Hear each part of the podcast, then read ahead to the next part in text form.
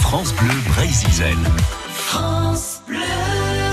Vous ne connaissez pas encore l'opération Soigneur d'un jour à Océanopolis? Ah ben non. Vous pouvez passer une demi-journée entière avec les, les soigneurs et aller bah, rencontrer les phoques, les manchots et les loutres de mer. Bah, le repas c'est important et vous participez au nourrissage.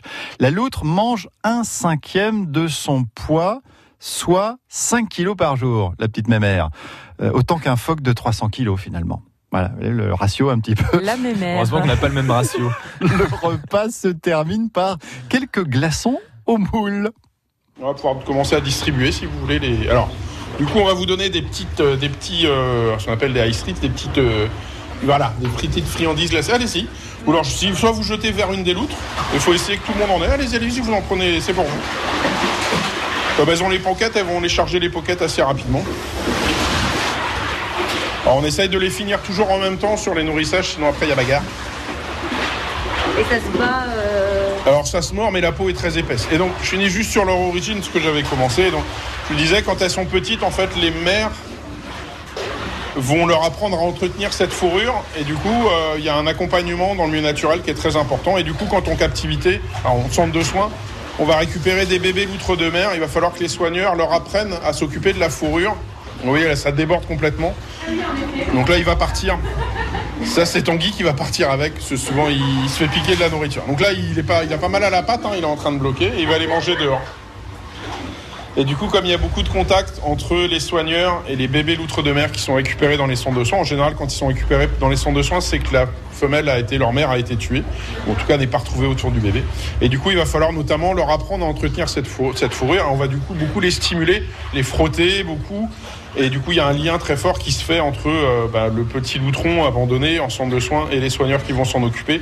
Et les tentatives ensuite qui ont des tentatives de remise en milieu naturel de ces petits bébés de l'outre-mer ont montré qu'ils s'étaient trop habitués à l'homme. Et, euh, et du coup, c'était pas possible malheureusement de les remettre en milieu naturel. Donc vous avez deux solutions. Soit il va leur trouver une place en captivité, soit il faut les euthanasier. Donc nous, euh, on avait envie d'avoir des loutres de mer.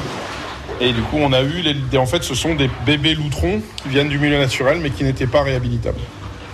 Alors, vous voyez, hein, ce comportement de frappe.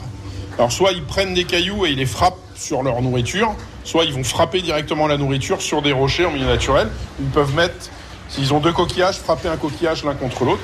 Alors, on leur donne pas de coquillage entier, ça s'énerve, ça s'énerve. On leur donne pas de coquillage entier parce que sinon, avec les coquilles, déjà, ça nous chargerait énormément le bassin, ça demanderait beaucoup d'entretien.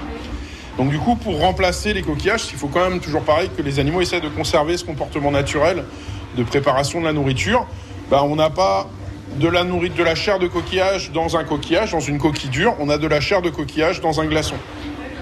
Et en fait, les animaux, encore une fois, vont être obligés de reproduire les comportements naturels, soit frapper pour casser les glaçons sur le bord, soit les croquer ou réussir à les, euh, à les casser avec, avec les dents pour pouvoir euh, avaler, euh, avaler la chair.